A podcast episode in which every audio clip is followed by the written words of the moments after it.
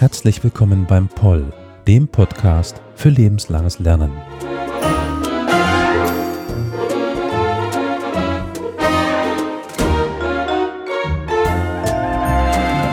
Heute wird es geschichtlich. Ich habe nämlich heute einen absoluten Experten, wenn es um Antike geht, hier bei mir, den ich jetzt äh, ganz kurz auch gerne vorstellen möchte und begrüßen möchte. Also, hallo, äh, herzlich willkommen, Herr Lukas äh, Mathieu. Hallo. Sie haben hier an der Universität des Saarlandes äh, Ihr Studium absolviert, haben dann abgeschlossen mit dem Staatsexamen zur Kaiserkritik. Das war 2019. Und danach waren Sie auch schon wissenschaftlicher Mitarbeiter hier am Institut für Alte Geschichte von Herrn Schlange-Schöning und sind dann aber im April 2020 gewechselt nach Regensburg in das Graduiertenkolleg zur Metropolität in der Vormoderne. Was das ist, das, dazu können wir dann äh, einen kleinen Verweis am Ende der Folge geben. Ja. Aber dort, dort untersuchen sie auf jeden Fall die Metropole Alexandria im politischen und literarischen Wirken des Bischofs Athanasius. Wer jetzt aufhorcht, wie gesagt, am Ende der Folge wird es dann noch einen kleinen Verweis geben. So viel erstmal zu ihrer Person und heute würde ich sagen, beschäftigen wir uns vor allen Dingen mit den Ergebnissen Staats, ihres Staatsexamens, mit der Kaiserkritik. Kaiserkritik, das, also Kaiser klingt irgendwie stark nach römischem Reich. Ich meine, wenn man Kaiser sagt, gut, man könnte jetzt auch irgendwie das Heilige Römische Reich sehen. Mm, aber ja, also ich nehme mal an, gerade da Sie ja aus der Antike kommen, sprechen wir vom Römischen Reich. Und ähm, in welcher Zeit gibt es denn überhaupt Kaiserkritik Wann ist ja. denn dieser Begriff aufgetaucht? Mhm. Äh, damit sind wir schon am, am, entscheidenden Punkt. Also wir brauchen natürlich einen Kaiser äh, und äh, damit sind wir dann ungefähr im Jahr 27 vor Christus. Da haben wir dann mit Augustus einen, ja, zunächst mal einfach nur römischen Bürger, der unheimliche Ämter angehäuft hat oder Vollmachten angehäuft hat ähm, und dann diese aber in einem symbolischen Akt wieder an den Senat, das ja eigentlich, oder beziehungsweise auch das Volk, die eigentlichen Herrscher herrschenden Instrumente oder Institutionen in Rom zurückgegeben hat, aber über verschiedene Regelungen, verschiedene Ehrungen dann trotzdem noch die Zügel der Macht weiter in Händen hält. Und das sogar schafft dynastisch an, an, seiner Adopt an seinen Adoptivsohn Tiberius später weiterzugeben. Wir brauchen natürlich, damit wir von Kritik am Kaiser oder Kaiserkritik sprechen können, brauchen wir einen Kaiser, ja. Aber die Grundlagen liegen da, gerade was Rom anbelangt, doch schon deutlich früher. Wenn wir uns äh, schauen, wie diese römische Republik, die ja ähm, laut Augustus ja weiterhin bestanden hat, er lässt ja immer von der wiederhergestellten Republik sprechen, wenn wir uns deren Beginn anschauen, sehen wir eben, dass in dieser mythisch geprägten Erzählung des Livius nach der Vertreibung der Könige es einen Schwur gibt, niemals einen König oder Alleinherrscher in Rom zu dulden. Und diese Widerstände erlebt man dann auch in der Endphase der Republik, beispielsweise gegen Caesar, den Adoptivvater des äh, späteren Augustus. Und somit muss ja zum einen Augustus seine Herrschaft anders organisieren, als das Caesar gemacht hat. Dieser ja Ernennung zum Diktator auf Lebenszeit beispielsweise. Und dann zum anderen, was ganz entscheidend dann für die Kaiserkritik ist, haben wir da einen republikanischen Hintergrund in der senatorischen Staatselite. Man muss nämlich über diese Republik sagen, nennt sich zwar Republik, aber viel demokratisch ist da nicht dran. Es ist viel eher so, hm. dass diese senatorische Elite regiert und das über Jahrhunderte macht, das Reich immer weiter ausdehnt und dann sind die plötzlich ja ins zweite Glied gerutscht und das ist so das Grundproblem, das bei dieser Kaiserkritik erstmal dahinter steckt. Okay, also wir haben dem jetzt einen Kaiser und der widerspricht so ein bisschen den Idealen. Wir haben aber immer noch der, den alten senatorischen äh, Stand, der jetzt natürlich die alte angestammte Position verliert. Und ähm, kommt denn die Kritik, aus, aus welchem Stand kommt diese Kritik denn, wenn ich jetzt mal so kurz da reinhaken darf? Also kommt die aus dem senatorischen Stand? Kommt die aus dem, ja, das ist natürlich nicht immer so leicht zu trennen in der Antike, aber aus der aus dem Bildungsbürgertum, was ist denn der Begriff dafür in der Antike? Also aus den, von den gebildeten Leuten, woher kommt denn die Kritik, wenn man das mal so in zwei, drei Sätzen zusammenfassen könnte? Es ist in der Tat überwiegend diese Senatsaristokratie, die die Kritik anbringt.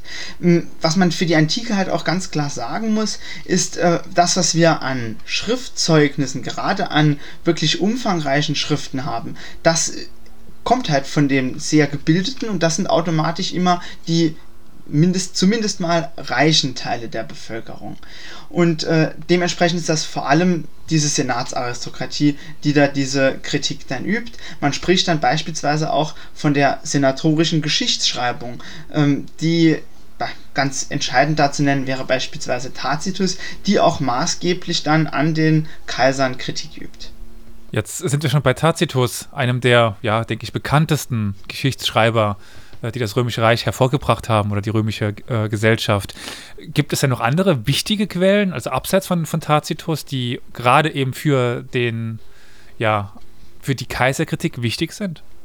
Ja, auf jeden Fall. Mit Tacitus, da bin ich jetzt schon ein wenig gesprungen, sind wir nämlich schon äh, am Ende des ersten bzw. Anfang des zweiten Jahrhunderts, haben also dann schon über 100 Jahre an möglicher Kaiserkritik weggelassen es gibt frühere und auch nicht unbedingt nur Historiker, die da Kritik üben. Zu nennen wäre beispielsweise Seneca. Man kann fast sagen, ein gewisses ja, Universalgenie, der sich äh, ganz verschiedenen ja, Schriftgattungen oder ähm, ja, literarischen Gattungen bewegt und da bei philosophischen Schriften, die er verfasst, ist es vielleicht noch irgendwo naheliegend, dass man sich da auch mit äh, Kaisern und der Kritik an ihnen beschäftigt. Aber ich bin der Meinung, bei Tragödien, die Seneca auch verfasst hat, ist das schon etwas auffallend, wenn es, wenn es da auch darum geht, dass man eben einen Alleinherrscher zunächst einmal kritisiert, was dann, das können wir aus anderen Quellen äh, herausziehen, durchaus auch als wirkliche Kritik am aktuellen Herrscher, also am Kaiser aufgefasst wurde.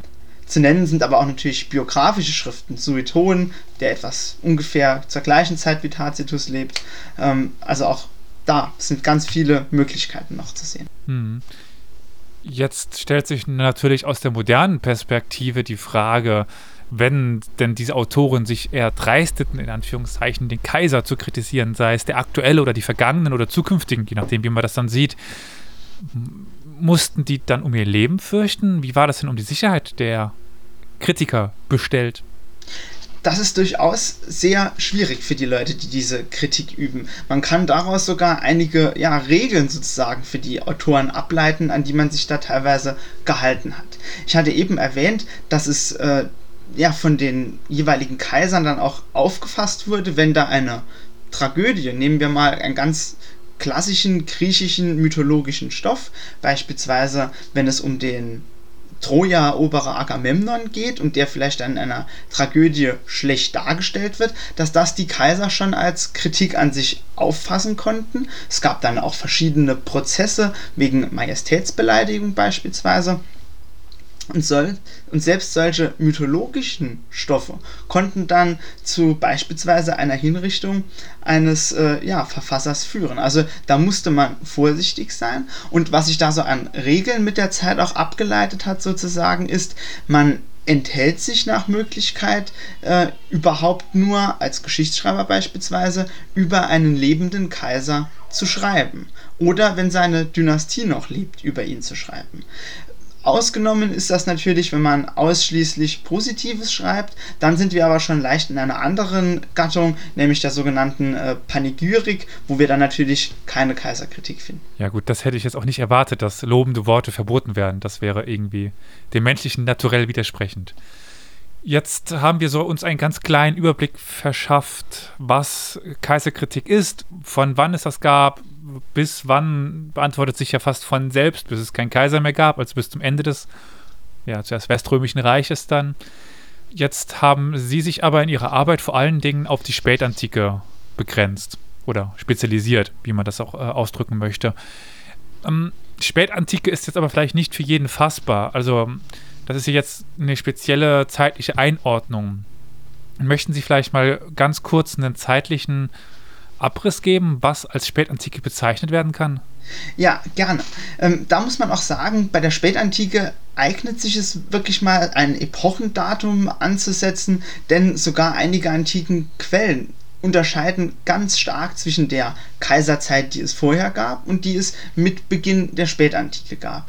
Man nimmt da als das ja, entscheidende Epochendatum das Jahr 284 nach Christus mit dem Herrschaftsantritt Diokletians an. Dieser äh, entstammt dem, äh, dem Militär. Er ist nicht äh, aus der römischen Aristokratie oder auch nicht aus der Aristokratie des Gesamtreiches und er schafft eben auch eine neue Art des Kaisertums mit einer ganz besonderen herausgehobenen Darstellung des Kaisers. Äh, er kann sich also jetzt mal wirklich monarchisch auch aufführen. Das war jetzt so jemandem wie Augustus nicht möglich beispielsweise. Und dann begründet er diese bekannte Tetrarchie, also dieses, diese vier Kaiserherrschaft mit zwei höher gestellten Augusti und zwei abgestuften Caesaris sozusagen als Mitkaisern. Und diese Epoche ist halt ganz entscheidend von der Ausbreitung des Christentums geprägt. Da als entscheidende Person natürlich Konstantin der Große, der dann ungefähr ab 312 sich auch öffentlich zum Christentum bekennt und ab da dann das Christentum auch öffentlich fördert und ganz stark staatlich fördert. Und dadurch, dass er 324 die Alleinherrschaft über das römische Reich erlangt und dann auch seine Dynastie in das, bis in das Jahr 363 regiert, kann das Christentum, das schon vorher sich ausgebreitet hat, aber jetzt wirklich einen Siegeszug äh, ja, vollführen, der dann in den 390er Jahren sogar im Verbot von heidnischen Kulthandlungen und von Tempelbesuchen in heidnischen äh, Tempeln dann eben resultiert. Und da muss man halt sehen, dass jetzt eine ganz neue kulturelle Prägung damit auch erwächst. Und das ist auch für die Kaiserkritik beispielsweise entscheidend, denn jetzt haben wir sozusagen zwei neue Vorzeichen. Je nachdem, ist das jetzt ein christlicher oder ein heidnischer Kaiser. Das kam auch nach Konstantin noch vor, beispielsweise Julian, der letzte Kaiser dieser konstantinischen Dynastie, war Heide und hat auch nochmal versucht, den, äh, das Rad der Zeit zurückzudrehen, was die Religionen anbelangt. Jetzt ist es also entscheidend, bin ich selbst Christ und schreibe gegen einen heidnischen Kaiser oder bin ich selbst ja, Heide und schreibe über einen christlichen Kaiser. Das ist bei dieser Kritik unheimlich bedeutend, weil es ist nicht einfach nur so, dass Handlungen kritisiert werden in, bei dieser Kaiserkritik, das gilt auch für die Kaiserzeit vor der Spätantike, sondern es ist auch so, dass Einstellungen oder enttäuschte Erwartungen kritisiert werden oder zur Kritik führen. Ja, dieser Aspekt der Religiosität oder des Glaubens spielt ja so in meiner Wahrnehmung eine ziemlich große Rolle eben. Und da ist es, wie Sie schon sagen, sehr wichtig, eben zu schauen, welche Religiosität die jeweiligen Schreiber anhingen. Könnten Sie das vielleicht mal an gerade an zwei Beispielen festmachen, die Sie da hätten? Also vielleicht einen Schreiber mit paganem, also nicht christlichen Hintergrund und einen christlichen Schreiber? Mhm, gerne. Einen christlichen Schreiber, der auch ganz am Anfang der Spätantike steht, ist äh, Laktanz.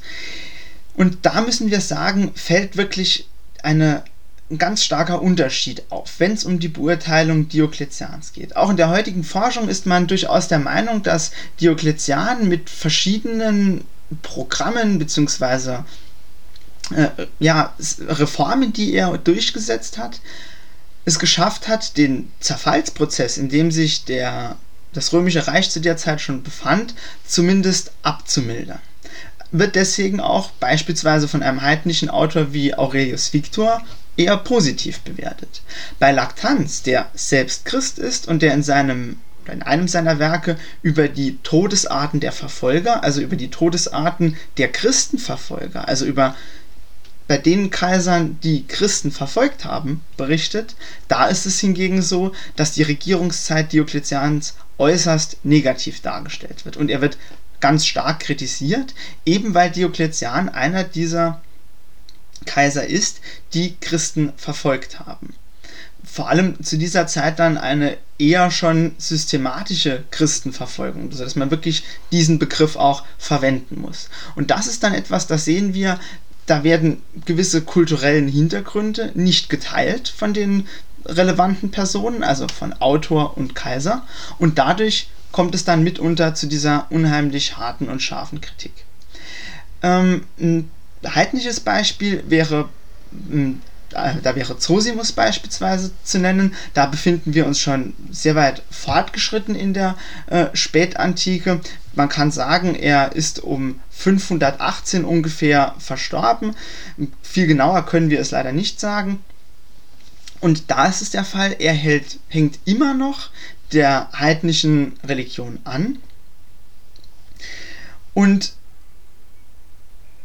er ist ganz stark gegen die Kaiser gerichtet, die christlichen Glauben sind und ganz stark den christlichen Glauben unterstützt und umgekehrt den heidnischen Glauben unterdrückt haben. Das muss man da ganz klar sehen, wobei man auch sagen muss, Zosimus ist in der historischen Forschung dafür auch etwas zu unausgewogen behandelt worden. Es heißt dann, äh, immer wenn er einen christlichen Kaiser kritisiert, dass das eine rein religiös motivierte Kritik sei. Und da bin ich der Meinung, das geht dann doch schon einen Schritt zu weit. Jedenfalls ein äh, Historiker, der polarisiert und wenn man sich mit der Geschichte der Antike beschäftigt, dann, oder der Spätantike doch einem häufig über den Weg läuft. Interessant. Jetzt haben wir ja vor allen Dingen die Religiosität als Aspekt der Kritik gesehen oder als Grund für. Aber gibt es denn Kritikpunkte, die sich so über die Zeit ziehen. Also nach dem Motto, er, er war nicht kaiserartig genug, er, er ist nicht gut genug aufgetreten, er war zu, zu weichlich. Gibt es so ein, vielleicht so ein, ja, wie, wie kann man denn sagen, so ein Katalog von Aspekten, die diese Autoren verwenden? Ja, das kann man so sagen. Hm, man muss da halt unterscheiden zwischen dem Prinzipat, also der Kaiserzeit bis zur Spätantike, also bis 284 und dann dem auch als Dominat bezeichneten Kaisertum der Spätantike.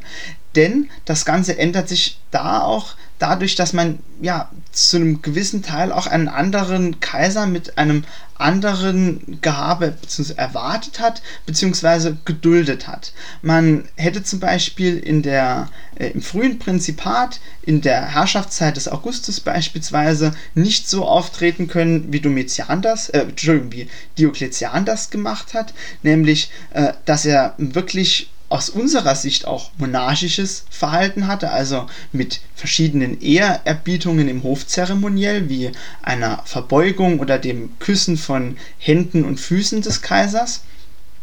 Das wäre kurz nach der Republik in Rom nicht vorstellbar gewesen. In der Spätantike geht das aber und da sehen wir dann, dass da jetzt auch bei der Kritik Unterschiede auftreten. Man hat also in der im Prinzipat kritisiert, wenn ein Kaiser sich übermäßig über seine Mitbürger, gerade über seine aristokratischen Mitbürger erhoben hat. Sowas wurde da kritisiert. Äh, in der Spätantike ist es dann, wie jetzt ja gerade schon angeklungen ist von Ihnen, beispielsweise die Verweichlichung, die bei einem Kaiser dann vorliegt. Beispielsweise, wenn er stark unter der seinen Beratern stand, also wenn die vor allem die Politik gemacht hatten. Das waren dann, das ist dann das Problematische, gerade aus Sicht von Römern, waren das dann beispielsweise germanische Generäle, die in der äh, römischen Armee gedient haben, oder das waren beispielsweise Eunuchen und dadurch dann sehr schlecht angesehen in der Gesellschaft. Und wenn dann der Kaiser sich von solchen Leuten hat lenken lassen, was teilweise auch einfach schlichtweg notwendig war, wurde er für so etwas kritisiert. Natürlich auch ganz typische Sachen, die wir auch heute kritisieren würden. Korruption und Ungerechtigkeit. Wobei man da dann auch immer sehen muss, ist das vielleicht einfach nur eine Enttäuschung der jeweiligen Person, auch weil sich nun in einer solchen Kaiserherrschaft Aristokraten weniger betätigen können, als das in republikanischer Zeit der Fall war, oder das ist dann gerade in der Spätantike bei Zosimus der Fall, verklärt man nicht schon viel mehr diese aristokratische Zeit der Römischen Republik. Ja, Verklärung ist ja ein ganz großes Problem, das äh, Negative ausblenden und das Positive in Erinnerung behalten.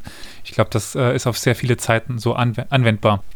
Ich weiß jetzt nicht, ob das so schon oder noch in Ihrem Repertoire liegt, aber wie sieht das denn in der byzantinischen Zeit aus? Also Westrom fällt dann ja äh, und im Osten existiert ja das Römische Reich weiter.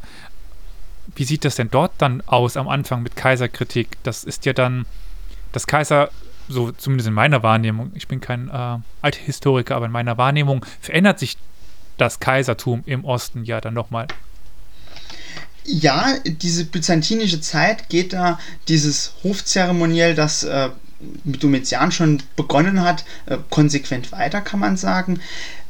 Und das zeigt, dass da eben wirklich eine gewisse Kontinuität vorliegt und es dann bei solchen Punkten schon wieder schwieriger ist, Epochengrenzen zu ziehen. Beispielsweise Prokop, ein äh, Geschichtsschreiber zur Zeit Justinians, der mit dieser Renovatio Imperii in seiner Herrschaftszeit von 527 bis 565 es auch wieder geschafft hat, Teile äh, ja, des westlichen Reiches unter seine Kontrolle zu äh, bekommen. Auch der betätigt, betätigt sich immer noch kritisch gegenüber äh, den Kaisern und gerade auch gegenüber Justinian. Und da muss man auch wieder sehen, herrschen immer noch die gleichen Regeln vor, die wir eben schon genannt hatten. Beispielsweise bei einem Werk, das offen kursiert hat, kritisiert er den Kaiser nur indirekt. Also er schaut, dass er da ja, beispielsweise die von Justinian eingesetzten Beamten für ihr Verhalten kritisiert, nicht aber den Kaiser selbst. Wenn man das aber zu Ende denkt, wird einem durchaus bewusst, es ist ja eigentlich der Kaiser, der mit dem Einsetzen der Beamten dafür auch äh, verantwortlich ist. Und was anderes, dann da, wo es nicht mehr so eine zweite Regel, die da angewandt wird, auch von ihm noch, an der Stelle, wo es der Kaiser dann sozusagen nicht mehr einfach mitbekommen kann, da ist man dann in seiner Kritik ganz offen. Beispielsweise in der sogenannten Geheimgeschichte äh, Prokops, die dann nicht offen kursiert ist, wird Justinian offen kritisiert. Dort konnte man es sich dann erlauben. Ist interessant. War mir so gar nicht ein Begriff, diese Geheimgeschichte des äh, Prokops. Ja, gut, habe ich auch noch was gelernt heute. Vielen, vielen Dank. Wer sich noch weiter für Geschichte und insbesondere die Geschichte der Antike interessiert, sollte auch nächstes Semester wieder beim Zell vorbeischauen. Ich weiß zumindest aus sicherer Hand, dass wir einen Kurs haben werden über Athen und die Akropolis von Athen. Dort kann man sich dann sicherlich auch noch ähm, eintragen. Wenn man jetzt aber noch etwas erfahren will zu der angesprochenen Metropole Alexandria von Ihnen, dann können wir verweisen auf einen anderen Podcast, der auch im Rahmen hier der Podcast-Universität des Saarlandes zu finden ist. Äh, einfach mal bei Historia Universalis vorbeischauen. Dort wird dann eine Aufnahme mit Ihnen zu finden sein über ja, die Metropole Alexandria und den Bischof Athanasius wollen wir jetzt gar nicht so viel vorweggreifen. Also insbesondere da vielleicht auch interessant, weil auch Athanasius als harter Kritiker an einem der römischen Kaiser, nämlich an Konstanzes II., Sohn des Konstantins des Großen, in Erscheinung tritt. Und das ist so fast einer der einzigen, der sich zur Lebzeiten eines Kaisers traut, ihn offen in seinen Schriften ganz hart anzugreifen und zu kritisieren, weil er eben schon ja, Gegner des Kaisers war. Also, Sie, Sie hören es, äh, es lohnt sich da definitiv reinzuhören. Dann möchte ich mich jetzt ganz herzlich an dieser Stelle bei Ihnen bedanken und äh, ja, auch bei den ZuhörerInnen erstmal äh, auf Wiederhören. Bis zum nächsten Mal.